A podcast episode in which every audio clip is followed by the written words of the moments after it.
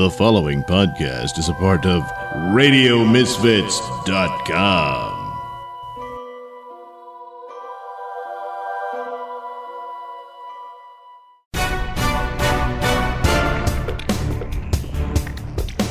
And now it's time for the Mr. Nailsin Show.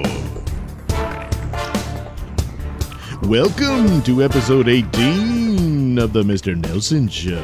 Yes, 18. Finally legal.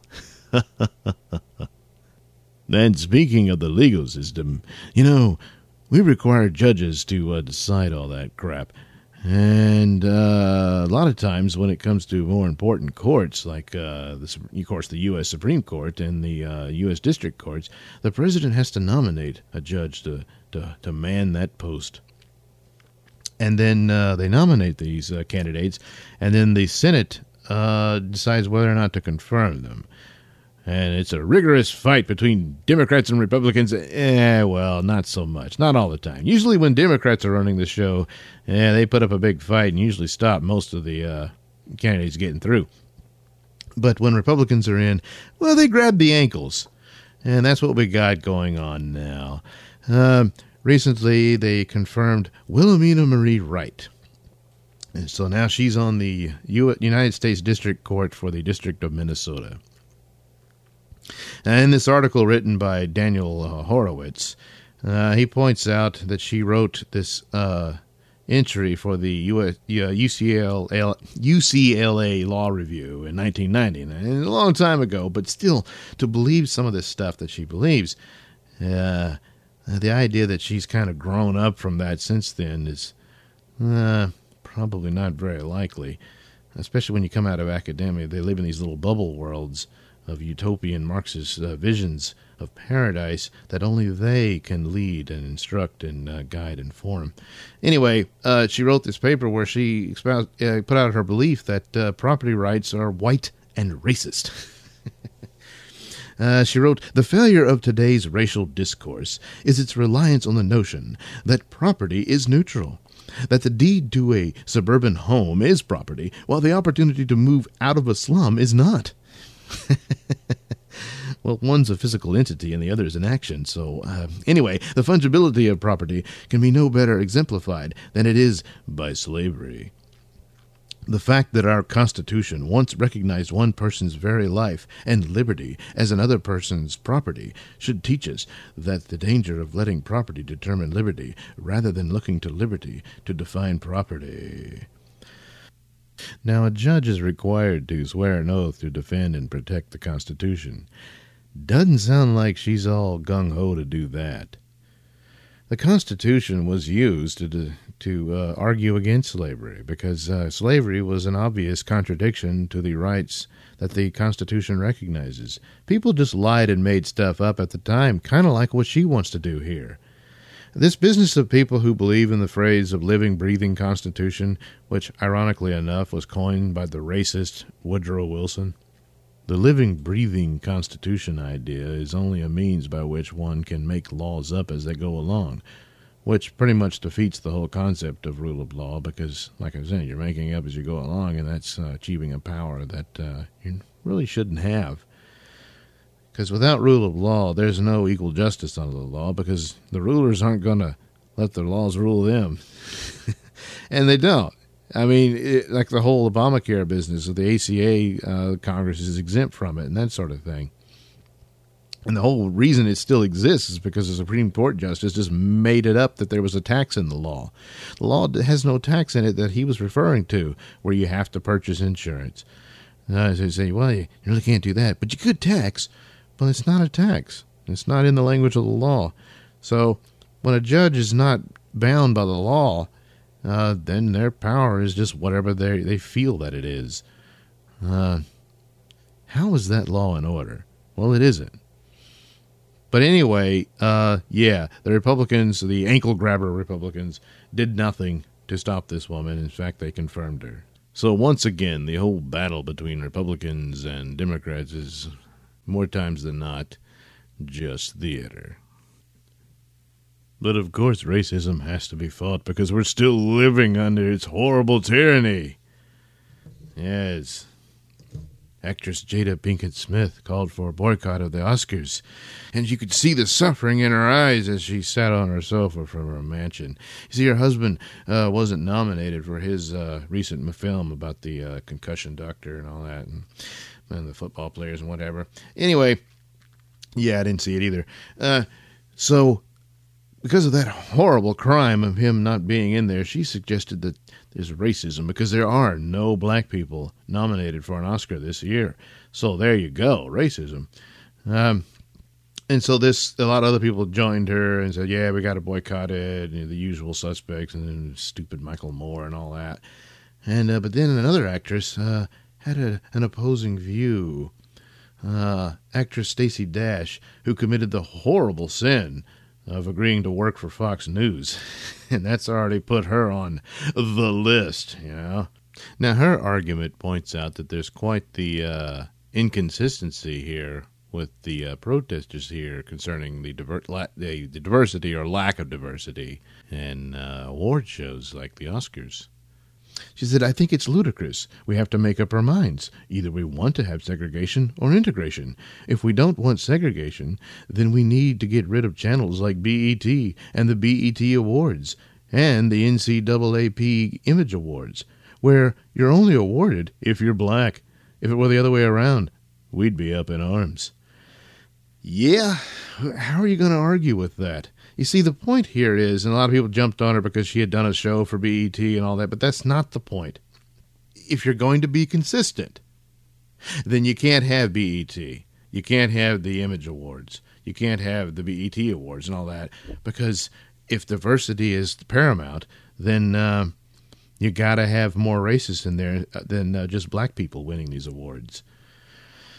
And I mean, the whole point of integration, uh, which was, you know, Martin Luther King was pushing for it and all that, his whole memory and content of character rather than the color of the skin. All the color of skin is all that matters now. That's what matters. That's what you, that's what diversity is. The picture doesn't look right. So, didn't really learn anything, huh? Idiots like John Fugelsang, who is just a complete worm. You know, just I can't stand the guy. He's supposedly he's a comedian could have fooled me.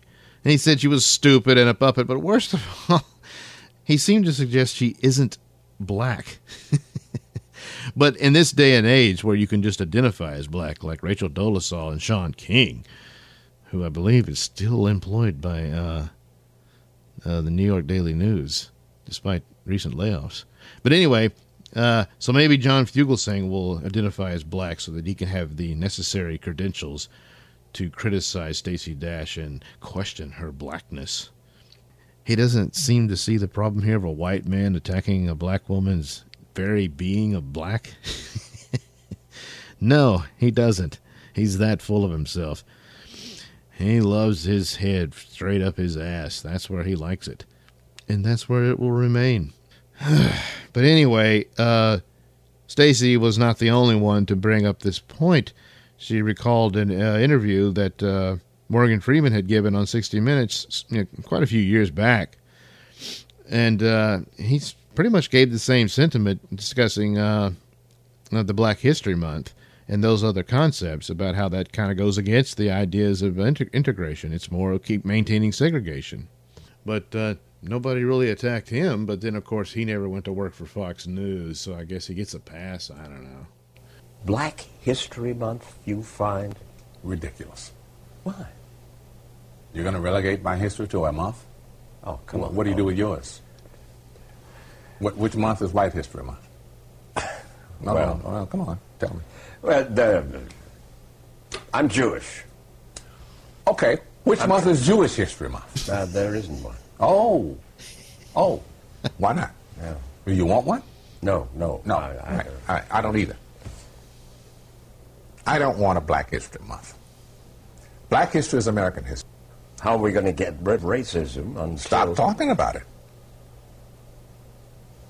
I'm going to stop calling you a white man. Yeah. And I'm going to ask you to stop calling me a black man. So there you go. I guess everyone's got to boycott Morgan Freeman. Ah, but people like Fugelsang will never get the concepts of what he's uh, discussing there. So anyway, Meanwhile, Stacey Dash is hot. So I'm on your side, Stacey. but to be fair, of course, I need to allow for uh, an opposing view, don't I? Yes. So let's bring in Lefty Turtington. Come on in, Lefty. What do you got for us on this whole racial thing? Well, yes, thank you, Mr. Nailsin. Um, I wanted to show that there's hope, despite this egregious act by the Academy, which is clearly racist. There's still hope because it's evidenced by the hottest movie of the time right now, which of course is Star Wars The Force Awakens.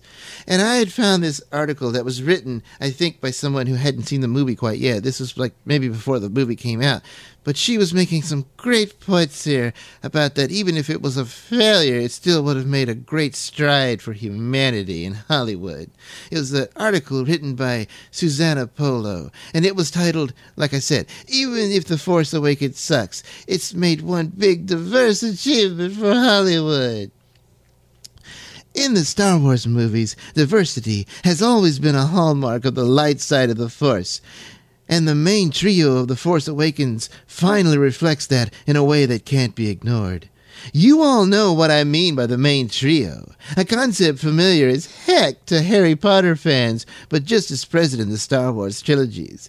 It's the two guys and a girl whose adventures and relationships, romantic or otherwise, are the gravitational well around which the plot orbits. Luke, Han, and Leia, Anakin, Obi-Wan, and Padme, and now we have Finn, Poe, and Rey. For the first time in Star Wars history, a franchise will be built around the adventures of the sort of people that Hollywood routinely overlooks women and people of color. Yes, Oscar Isaac is a Guatemalan American actor of Cuban, Guatemalan, and French descent. But let's emphasize Guatemalan and Cuban. He's not a white dude. In fact, all of the white dudes in the film appear to be acting the roles of mentor characters or villains, overfamiliar and historical standby roles of actors of color. So wait a minute. Uh, if if a black guy was playing a mentor, you know, a teacher, an educator, that that would be a bad thing. Yes, because it would be sidelining him. The only characters that matter are the leads and heroes. Yeah, all right, all right. In a studio system that considers it a risky bet to place a woman or a person of color in the lead role of a big budget film, Disney is doing what many have been asking it to do with its Marvel movies for years. That the company cast risky actors in a franchise that's literally too big to fail. And you know what? It's about time. Yeah, wait, wait a minute. You're saying person of color. I thought that was like, uh, you know, a no-no. No, no, no. No. You're thinking of colored people. That's that's what's wrong. Uh, well, it's the same thing. No, no, it's different. It's the colors at the end of it and persons in front. So it's different. God, do I have to spoon feed everything to you? Well, all right. Anyway, go on. God, uh, diversity of race, gender, and even species has always been a central quality of the light side, one that set it apart visually and ideologically from the dark side. So let me get this straight. The light side is good, but the dark side is bad. Yes. What? Can I please continue now? Yeah, yeah, yeah. Go ahead. Sorry. Imperial and proto imperial forces are consistently placed in conflict with more diverse forces, whether they're the rebels, the Jedi, or the allied human and Gungan troops of Naboo.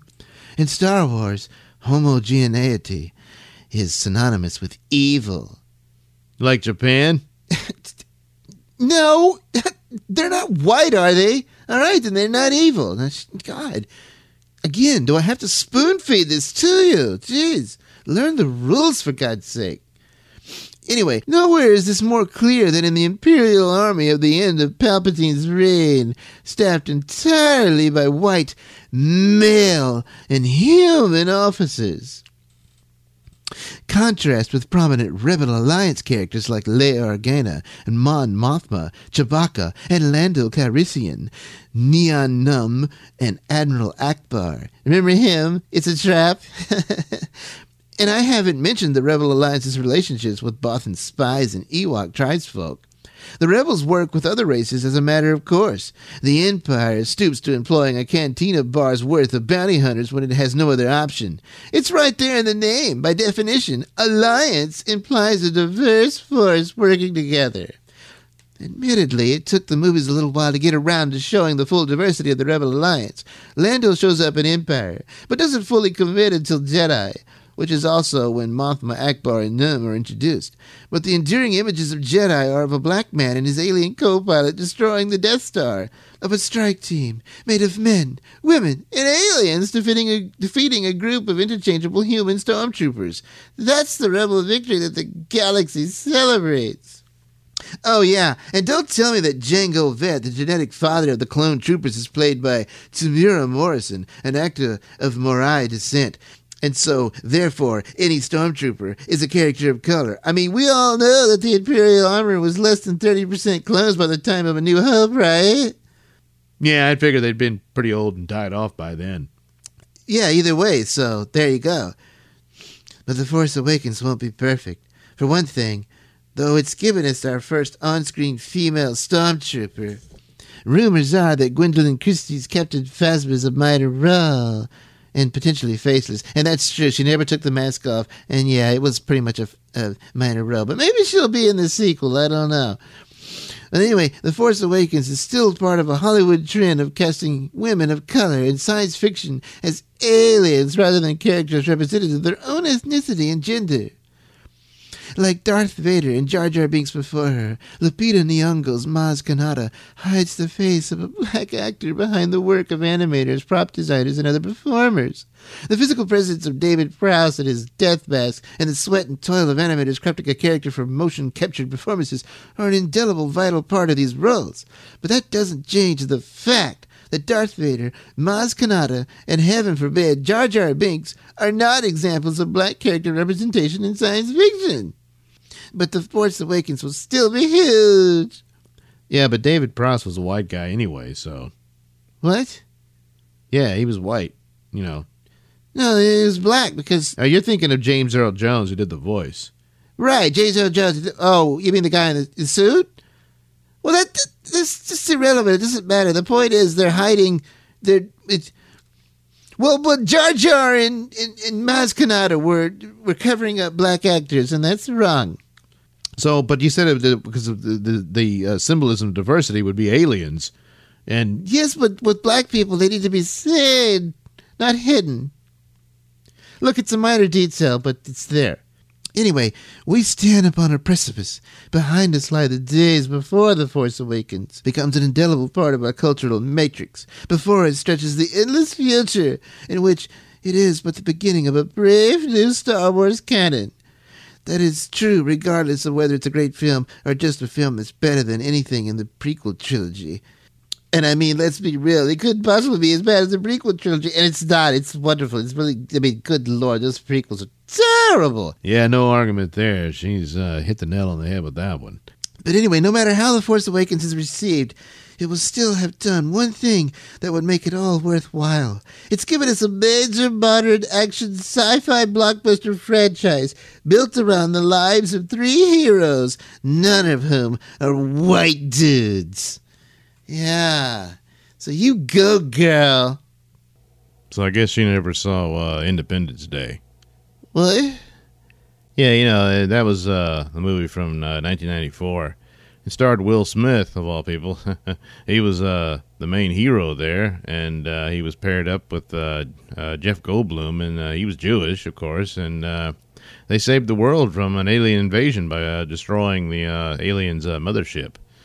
So, yeah, but but but what? Yeah, Bill Pullman was in that, and he's white, so no, that's not diverse enough because you you got the white guy in there being a hero too. So they had to share the screen with him, and that's that's wrong. They shouldn't have had to do that. So no, uh, that's not an example of diversity. Huh. okay, I guess we got the picture. Uh, thanks, Lefty. Uh, all right, I guess we'll take a break. But first, I'm going to play uh, a uh, Nailsin ratings that I did for uh, the Bob Levy show, and uh, it was meant to be played during the uh, Christmas holidays. Uh, it's more about weather than Christmas, but it's there, and uh, for some reason didn't run. I can't remember. Whatever. So I'll run it here since, as I'm recording this, that nasty blizzard is hitting the East Coast. So we'll go ahead and run that, and after we'll take a break and uh, play some bits and commercials, and then we'll come back with Night Knight. And now it's time for the Nailsin ratings, witty commentary by me, Mr. Nailsin, on all things concerning life, culture, entertainment, and whatever else the cat may drag in. Well, I hope everyone had a lovely Christmas, even though for most of you it wasn't a white Christmas. No. Yes, you see, before Christmas could even begin, there were problems. Yes. Drudge Report, among others, was touting record heat forecasts for Christmas Eve, even though most of the country was projected to be below normal temperature. Yes, the highest they came up with was 86 degrees at Orlando. Uh, so, yeah, this was obviously an example of the manipulations of man made global climate warming change. That's right. That's that very unquestionable theory that the world is going to get so hot we're going to freeze to death. However, on Christmas Eve 1955, it was much warmer. That's right. Three fourths of the country were over 60 degrees. Some were over 90 degrees. Fort Lauderdale was 85 degrees. All of the stations below were over 60 degrees on Christmas Eve, 1955. Yeah. Last winter, the East Coast had record cold. That was ignored because it was less than 1% of the Earth. But this week, the eastern U.S. defines the global climate because, yeah, 70 degrees in New York, so, you know. Um, but yeah, it was cold last year, so. But, uh, boy, we must have done something. Our carbon footprint got really huge in just one year's time. In Irving Berlin's 1954 musical White Christmas, the storyline was it was 70 degrees in Vermont on Christmas Eve, and there was no snow. That was why they were dreaming of a white Christmas. Oh! Yes, yes, yes. You see, when you don't know your history, they can con you. And that was the Nailsin Ratings. Commentary from me, Mr. Nailsin. The views and opinions expressed in the Nailsin Ratings do not necessarily express those held by the rest of the Bob Levy Show, so any complaints should be sent to at Mr. Nailsin on Twitter, where they'll be promptly ignored and or blocked. You know, when we get old, we often find ourselves seeking out the comforts of a warmer climate, typically found in the sunshine state of Florida. My friend says, "Hey, Grandma, how are things in Key West?" And she goes, uh, "This is the first sentence out of her mouth. Uh, don't try the shellfish. I did, and I've been bleeding from the rectum for a week." Jesus Christ. Maybe that's the. She didn't pay for it. That's how she paid made pavement. She took it in the ass by the owner. Who is she? Vicki Lawrence playing grandma? yeah. She's I'm bleeding from the rectum. yeah, I swear the first words out of her mouth. My fa- there's fruit punch in my toilet. What happened? a lobster clawed. and it, it dug through my fucking pu- diapers. Oh, I, I, and she couldn't say, "Hey, we're having a great time." It was. uh, Don't look back, or you'll be seeing red. Oh, bye. Tune in for more silliness on The Bob Levy Show. The Conti and Kenny Show goes international. Uh, I just want to let uh, Miroslav know that um, whatever they got in the Chernobyl water over there, they're doing a great job because uh, my Ruski uh, um, uh, girl at the liquor store, um, Good it's hiney. unfair. It's unfair. She's wearing stretchy pants constantly. She's a beautiful. You can tell she looks Russian or some somewhere around there, Ukrainian, something. It seems like that Yeah. And uh, she's what a body this broad I has on her. told you. I can't. It's not Tell fair her we're anymore. going to yeah. a green card party, I- I'm- and we're, we're giving it. All you got to do is get a picture. I, of her. I, I really, I really am going to have to do something about this because um, I've had enough of it already. I, I'm Okay. going to wait for her outside. Good. She's beautiful, and uh, her body is just—it's all in the right place. That's nice. Oh my It's a good, God! good stalking I wanna- story yeah. so far. Way to go! And what I do is I I'm I, gonna wait for her outside. Yeah. club her over the head with her Chernobyl fucking 250. I, I order stuff off the back shelf behind her, even if I don't. So, so she she, can has to go around, and reach up for it. and yeah, then you can see I'm her like, ass. yeah, I'll take one of those little airplane bottles of uh, um, um, RumChata. Right. The fuck is a RumChata? yeah, can I have a bottle of that quick glimpse? Yeah. right over there. Yeah. yeah. Oh, what a heiny! Very nice. Yeah, I want to bite it. So uh, well done, uh, Russia, Ukraine. Better figure out that Russia or Ukraine business there, Kenny, because the two countries are currently at war. oh well, better luck next time. Tune in to the Conti and Kenny Show. Find out all info at C and K Show on Twitter and the Conti and Show.com. Sammy Sue, what is this? Oh, Betty, I don't know, I don't know. Wait, I know, it's Wonder That's right, girls. Whenever you hear that delightful sound, you know that it's the Wonderalls man with his super deluxe form fitting vibrating crotch pantyhose designed to make you feel good. The Surgeon General has determined that Wonderall's pantyhose can lead to severe swamp ass, causing rashes, hives, oozing boils, and may develop into foul, odorous butt and crotch rot. Men should never wear Wonderalls, as spontaneous castration may result. Mr. Nailsin here. Say, do you love the sound of my voice?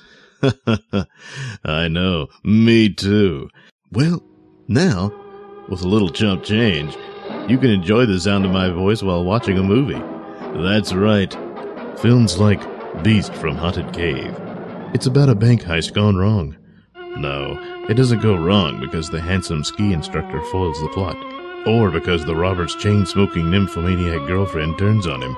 No, it's because the gang didn't count on a giant spider monster living in a nearby haunted cave. The film stars Michael Forrest, who portrayed Apollo in the original Star Trek TV series. Yes, he's the guy who became a giant, making Captain Kirk look up his toga. Warning Due to an extreme lack of talent, bathroom humor is deployed throughout the film. So what are you waiting for? Head over to sellfy.com slash Nailsin. That's S-E-L-L-F-Y dot com slash N-A-I-L-S-I-N. yes, Nailsin, for me. There you'll find all the films that I've graced with my smartass commentary. So again, head over to sellfy.com slash Nailsin. A lot of creepy, a lot of good-looking girls in this audience now. I got a fucking log in my underwear. That's right, I had a wooden cock. I was circumcised with a pencil sharpener. Our pal, the late great Otto Peterson, is no longer with us, but his legacy of laughs lives on at ottoandgeorge.com. There you can order Otto and George's new DVD slash CD in concert, and you can get his new T-shirt or anything Otto and George can be found at ottoandgeorge.com.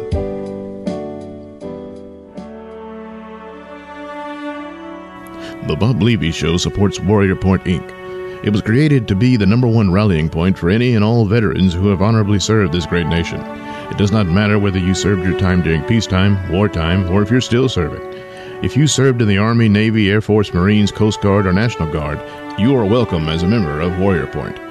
So join the ranks of Warrior Point to support one another and to help raise awareness of the issues you face as defenders of our great nation. Follow them on Twitter at Warrior Point and friend them on Facebook. And go to warriorpoint.org. This is Night Knight, and I'm here to tell you that you're listening to the Mr. Nailsin Show here on RadioMisfits.com. And now it's time for City City News with your anchors, Wiener Wanker and Sally Sue.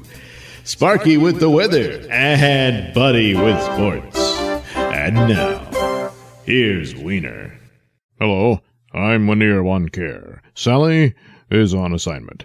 Cityopolis Mayor Mayor has decided enough is enough with Night Knight. So, enough is enough with Night Knight.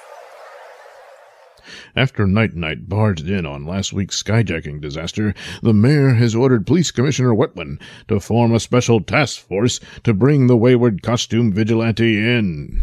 This is why God invented the mute button.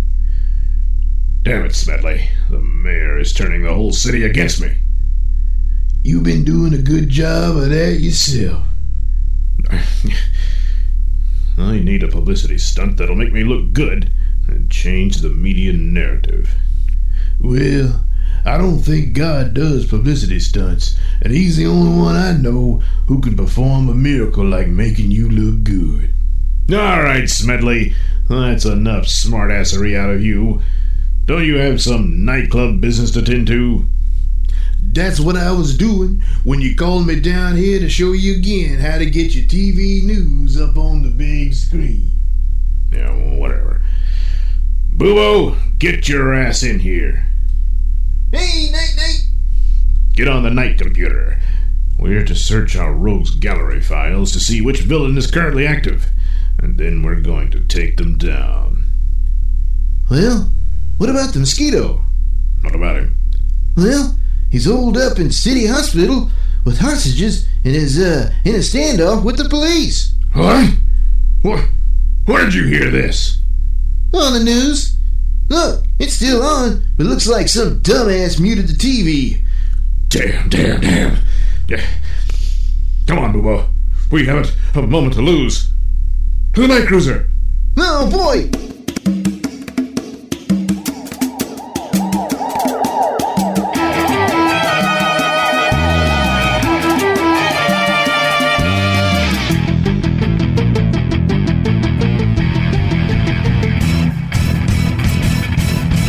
And soon our masked marvels are off and arriving mere moments later at City Hospital. I'll park the car out of sight of the scene of action, lest we lose the element of surprise with the mosquito. Ah, cool, there's Toys R Us. No, Boo We can't be seen. Otherwise, some idiot might yell out, Hey, look, it's Night Oh, damn it. And several stories up where the Mosquito Gang are holding several patients and hospital staff hostage. Uh, what's that I hear? Is Night Knight down there? You better show yourself, Miss Marvel. Uh, I'll start killing these people. Uh, No, no, Boo Boo. Your clumsiness ruined everything. I didn't do shit. Exactly. Huh? Give me that bullhorn, officer. What? No way, Night Knight. You're a wanted man yourself, so. No! What? Night Knight hit me! You're under arrest, Night Knight. Look, it's Night Knight attacking Sergeant Salty. Let's go get him. But then Night Knight releases one of his nighty night gas bombs, knocking out the gathered team of officers, leaving the hostage standoff in his gloved hands. Ha ha! Now I have the bullhorn. You up there! This is Night Knight. Release those hostages and come out with your hands up. Yeah, shut up, Night Knight. I make the demands, not you. All right, Mosquito. What do you want? uh, I want two million cash, a fast car, and a filled up jet at the airport to take me and my gang out of here. Uh, that could take time to arrange, Mosquito. uh, you have 60 minutes. Uh, Impossible. I need at least one hour. Yeah, yeah, all right. You, you got one hour. After that, I start wasting some sheep. Sheep? I thought he was holding people. What are we wasting our time on livestock for? Shut up, Boo Boo. Don't you see? The solution is staring us right in the face. Huh? All I see are the passed out cops we just gassed. Exactly, Boo Boo. Using my night jetpack, I'm going to fly up there and toss a nighty night gas bomb through the hospital window, knocking out the mosquito gang. Oh. Night, night. Don't do it. Uh oh. Some of the cops are waking up. Then there's no time to lose. And with his jetpack strapped on, the Night Knight lifts up into the air and within seconds is suddenly face to face with the Mosquito Gang. Boss, is Night Knight. Yeah, what? Eat my gas, mosquito. Unfortunately, Night Knight didn't account for the oxygen tanks in the hospital, which are instantly ignited, causing a far more destructive explosion than he intended. As a result, the entire east wing of City Hospital is now a destroyed ruin. Within minutes, an angry crowd gathers around the rubble. My God! Look at what that idiot Night Knight did! Search the rubble! Uh, if we find him, we'll kick his ass! Where's Boo He ran off in their night night car. Over there. It's Night Knight. Suddenly, a woozy Night Knight finds himself surrounded by an angry mob. Oh, oh shit. Wait, I've still got my jetpack. Firing up his jetpack. Once again, Night Knight soars up into the sky, escaping his dilemma. But his rocket fire engulfs some of the mob in flames.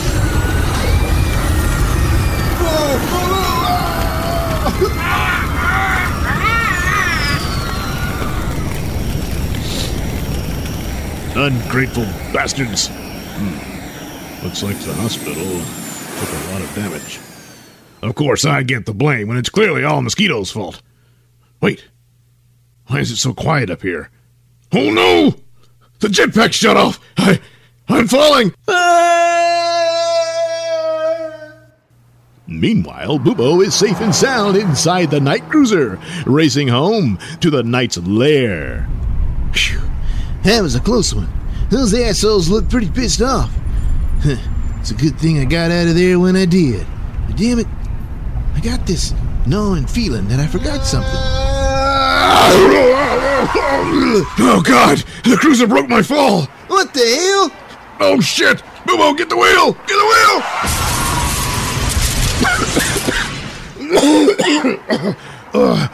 God damn it, Boobo! How was I supposed to know your fat ass was gonna fall on me? You useless sack of shit! I oughta. Great bug bites! Look! It's the mosquito! What? Where? There! Across the street! Good lord, Boobo. It is him. He's trying to carjack that woman's car. Let's go save her. All right! Oh no, no, not my car. Oh. Yeah, shut up, bitch. We're taking your car whether you like it or not. Yeah. Leave that woman alone, mosquito! Yeah, well, it's the best squire. Yeah. Hold it. Hold it right there, mosquito. Yeah, Night Knight too. Yeah, you sure made a mess of that hospital, night nut. Yeah. Shut up, mosquito. I'm going to finish you once and for all. Yeah, I don't think so, Night Knight. Cause now yeah, it's your turn to eat my gas. Yeah. Suddenly, the mosquito pulls out a gas gun, spraying both Night Knight and Bubo in an inky cloud of green gas. Hey, boss, Yeah, what? we got a band over here started. Yeah, all right, let's go. Yeah. Oh no, Boobo. Mosquito's getting away. Looks like we're going to have to commandeer this car. What? No, not my car. Look, ma'am, I'm sorry, but this is official night night business and. Uh. Um. Damn, Boobo. I don't know what was in that mosquito gas, but it's. It's making my guts feel sick. Ugh. Ugh. okay, let's go. how dare you? Shut up, Boobo, and get your ass in the car. no, no, not my car. Let's haul ass. And our heroes are off after the mosquito gang in their stolen car. Oh, Boobo, that mosquito gas is still doing a number on me. Ah, boo! Yeah, you know what? It's doing a number two on you. Oh, man. Uh, uh oh. I think that gas may have had an effect on me too. What do you mean?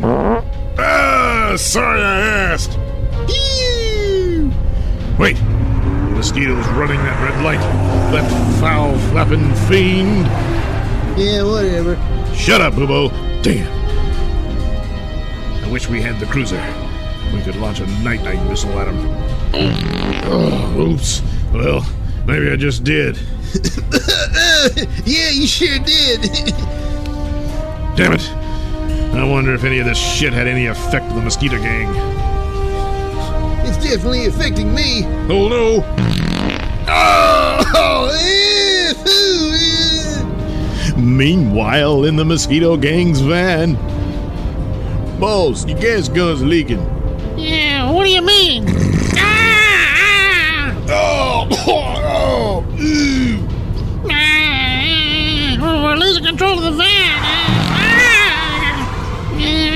That shit out or I'll, I'll throw your ass out of the window. Eh.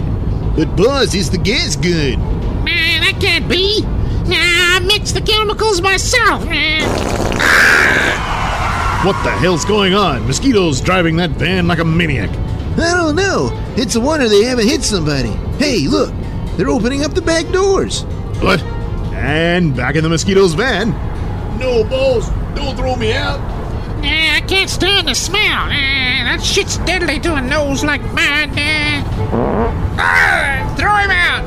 Uh oh, here comes another one, Bobo. what was that? He just ran over one of the henchmen. They threw him out of the van. What the hell? Oh well. You killed that man, Night Knight. Hey! A fitting in for his kind. He joined the mosquito gang, so he knew what he was getting himself into. Ah, Boobo! Phew, making a stink in here. Damn! Roll down the windows. Meanwhile, back in the mosquito's van, much of the same scene is happening. Oh, oh! Stop fighting on us, boss. Ah, damn. Look, just throw the damn thing out of here. All right, all right, roll down the window. Ah, Ah, we got rid of the gun, but the gas is still with us. ah, yeah, the, the effects could last for days. Ah. Oh, no. no! Ah, I don't know what happened. Ah, I must have got the mixture wrong. Okay, Bobo. Prepare to ram that van in the side. Okay, what? Hey, hey, where'd they go? I, I don't know. They were. Oh, shit, they're behind us. Ugh. Ugh. We made it, Bobo. Yeah, but uh, I'm still shitty. In more ways than one.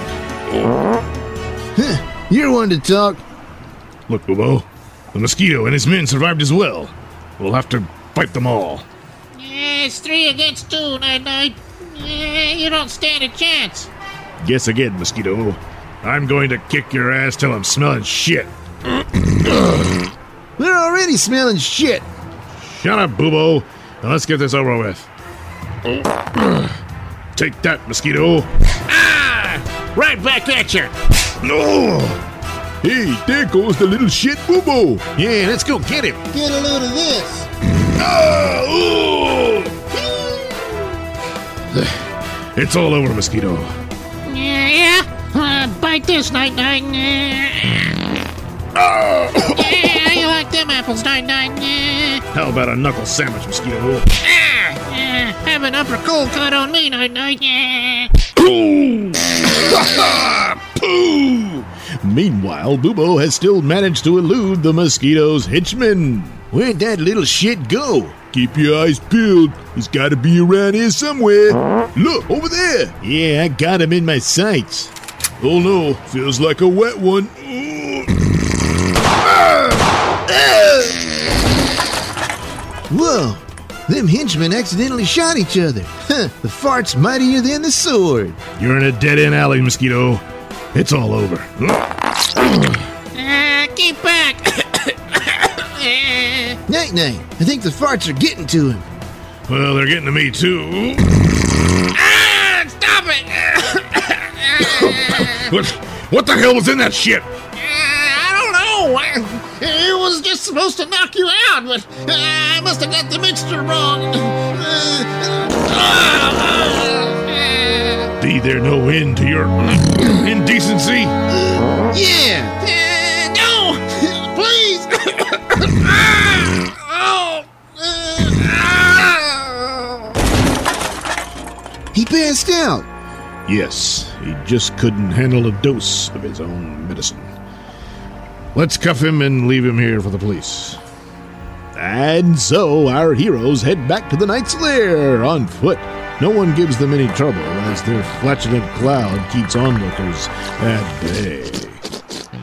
Meanwhile, across town at a local come and go convenience store, evil is brewing. Okay, that'll be twelve ninety five. Thanks, but I won't be paying you anything. What? Do you mean? I mean, you're going to give all the money in your register and safe to me, or I'm going to fill you full of lead. Oh my God! Who, who do you think you are? I'm Lyle. Lyle Richmond. Now give me the cash, bitch. And soon, as the sinister character who looks exactly like Lyle Richmond, who is in reality Night Knight, leaves the store, he quickly darts into a nearby alley where he undergoes a startling transformation, revealing that he is a she. Yes, that mischievous mistress of disguise, Maiden Mud. Let's see how a pampered puss like Richmond likes it when the law turns on him. Meanwhile, in the knight's lair. Ugh. My god. Bubo, the effects of mosquito's gas seem to show no sign of dissipating anytime soon. Hey, Smedley. Damn, boy. What kind of greeting is that? Leave Smedley alone, Bubo. What's the matter with y'all? oh, man. You too? I'm going back upstairs. Yes, for your own sake, Smedley. You'd best stay away. We've been horribly affected by the mosquito's gas. Yeah, whatever. I damn sure don't want to be affected by your gas. Ugh. We've got to come up with some sort of antidote to this nimbus nastiness. Oh, oh, I just can't stand it. It's it's filling up the whole night's lair.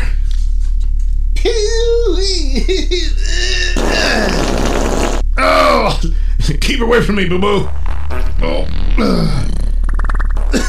you keep away from me, Mr. Tootie Booty.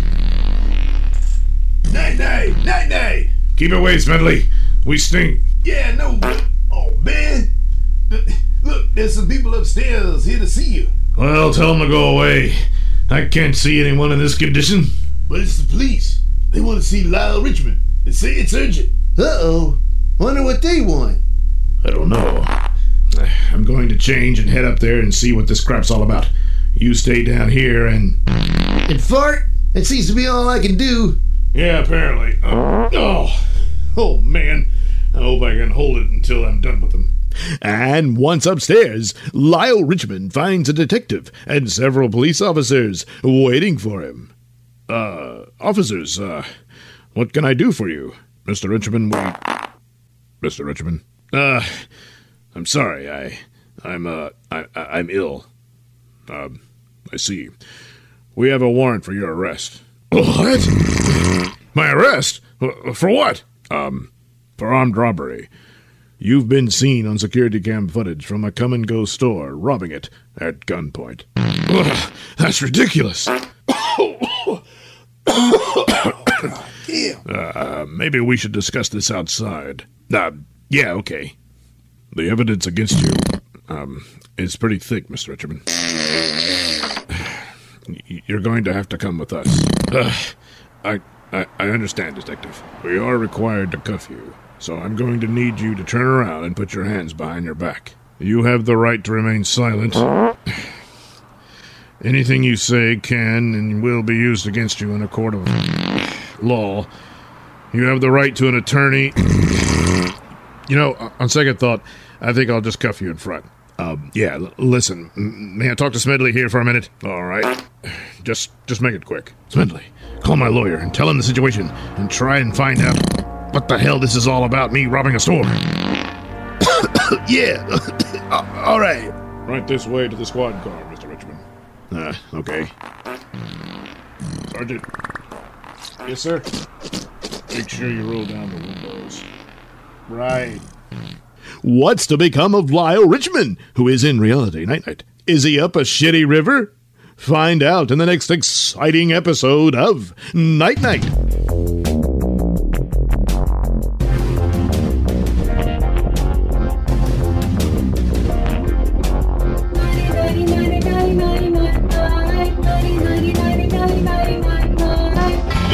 Been a Nailsin production. The Night Knight theme song is performed by Alistair White and his lovely wife Heather. Incidental music is courtesy of Kevin MacLeod.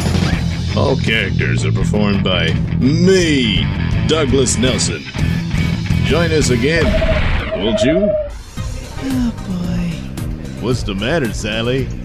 I guess the beer just doesn't give me the buzz it used to. You need a butt chug. A butt jug? Not pouring beer in my ass. Not beer. Cough syrup. Here, let me flip you over. What? what? Oh, oh. Oh my. Oh. Let's move these panties aside. and we'll insert this tube. Oh, ah, ooh. Here comes the cough syrup, Sally. Ah, oh. Wow. The walls are melting. I see flowers taking flight and turning into stars. Can't get a buzz? Then you need a butt jug. Warning, butt chugging may lead to brain damage, rectal rot, and or farts that smell medicine. And now, it's time for another episode of Perhaps, but maybe not. Spanning 263,000 million cubic feet under 600 foot deep pitch black water, Loch Ness is the largest body of fresh water in the British Isles. Since the 6th century, when an Irish monk described burying a man killed by a water beast, it has also been the site of the mysterious Loch Ness Monster. One Nessie fan, Gordon Holmes, who filmed bizarre, jet black shapes moving in the lake in 2007, has sadly had his hope recently dampened by one expert. His infamous two minute roadside video showed a long black shape moving just under the surface of the water. However, U.S. computer experts analyzed the eerie footage, and it was revealed that the creatures were, in fact, eels up to 15 feet long. Mr. Holmes of West Yorkshire explained. For over 80 years now, I've struggled to interpret what the two mysterious creatures were that I was fortunate enough to capture on film on May 26, 2007. I am extremely grateful to the various experts who have analyzed the footage and provided me with their opinion of the creature's identity. Since eels do appear strange, aged, scary like beasties, that may explain several of the Loch Ness sightings over the centuries. Unless some unknown creature is retrieved from the depths of Loch Ness, I believe those experts have finally resolved this major mystery in my life. Eels have long been the culprit for many false sightings. In 2003, Richard Freeman of the Center for Fortean Zoology in Exeter said the monster was probably a giant sterile eel. However, a 2014 satellite photo showing a large water based creature swimming down the coast of Scotland has some convinced that Nessie has escaped from the loch over time. Countless explanations and sightings of this eerie, plesiosaur like beast lurking in the Scottish Loch have been around for a long time. Gareth Williams, Dean of Medicine at Bristol University, recalled the time when Sir Peter Scott, founder of the World Wildlife Fund, was dragged into the Loch Ness theories. He urged scientists to name the beast so it could be listed as an endangered species. In 1960, he said, I have for a long time thought it more than probable that an undescribed animal lives in Loch Ness. He explained that he was convinced by a piece of grainy film recorded by Tim Dinsdale, which even the Defense Intelligence analyzed as an animate object swimming in the loch. But people soon unraveled the name Sir Scott gave the creature, Nessiteras rhombopteryx, as an anagram for the monster hoax by Peter S.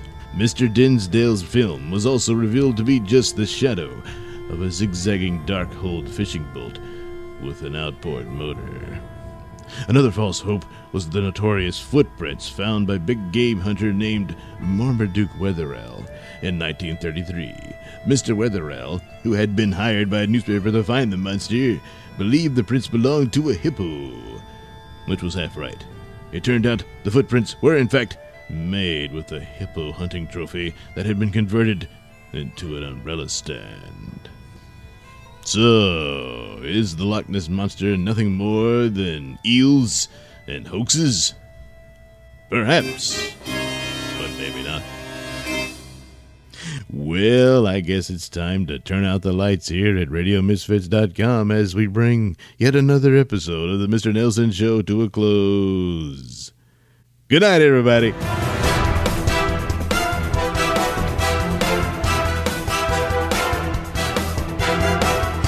The views and opinions expressed during the Mr. Nailsin Show do not necessarily reflect those held by RadioMisfits.com. So, any complaints and or comments should be sent to at Mr. Nailsin on Twitter, where they will be promptly ignored and or blocked.